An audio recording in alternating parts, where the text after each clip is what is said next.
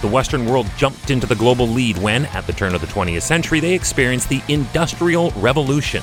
Hi, I'm Chris May, writer, producer, and host of This Day in Weather History, a podcast from the Weather Network in Canada, and sponsored by Tourism Ireland. Ireland is ready whenever you are. Plan your trip today. Press the green button now. On December 4th of 1952, heavy smog started to hover over London, England. The horrors it unleashed should have been a harbinger of what was already a runaway train that had no intention of slowing down. It happened on this day in weather history.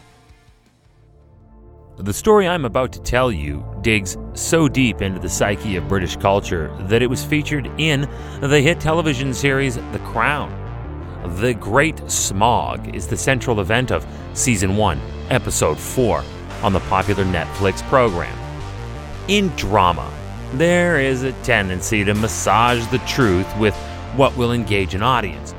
But for this historic event, it was agreed by the critics that indeed the representation of the air pollution was regarded as, and I quote, reasonably accurate.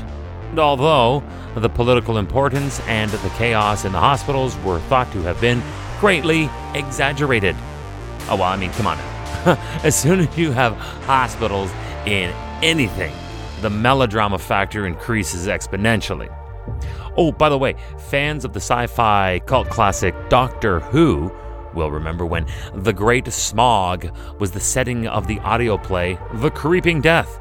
And the Boris Starling novel Visibility is also set in the 1952 smog event. So I dare say that this day in weather history I have zeroed in on here has been legendary, although for an incredibly grim reason. You're listening to This Day in Weather History, now in its second year from the Weather Network. This month is sponsored by Tourism Ireland, where the world's longest coastal touring route is waiting for you. It's time to press the green button. Plan your trip to Ireland today. On December 4th of 1952, this day in weather history, a smog covering over the first industrialized nation on Earth began to choke out its population to death. It lasted five days and resulted in the deaths of a staggering 4,000 people. It was a Thursday afternoon when a high pressure air mass stalled out over the Thames River Valley. When cold air arrived suddenly from the west, the air over London became trapped in place. The issue is made all the more problematic by the far less dense colder temperatures. You see, this allows surface air to settle, and because it was colder out now, it led to residents burning extra coal in their furnaces for heat because it was the only resource available at that time in history. Now, you have to consider the smoke, soot, and sulfur dioxide from the area's industries, plus that which is being spewed by very non fuel efficient cars burning high test gas at the time, I might add. We didn't have the unleaded stuff back then plus the chimney stacks pumping carbon into the air mass that was not moving and just sitting over the city. This all equaled an extraordinarily heavy, toxic, deadly smog to smother the city. There is a report that humans numbering into the thousands died in their sleep that weekend. It cannot get any more horrific than going to bed and fully expecting to get up in the morning only to die in the way someone would by being trapped in a running car in a garage.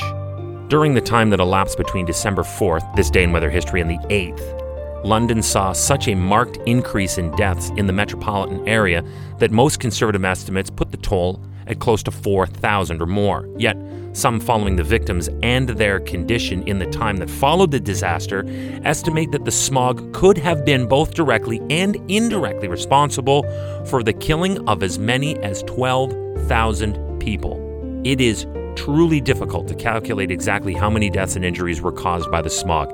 As with heat waves, experts compare death tolls during the smog to the number of people who have died during the same period in previous years. As a matter of fact, we're seeing a very similar extrapolation of data for survey purposes today with the handling and reporting of the COVID 19 pandemic.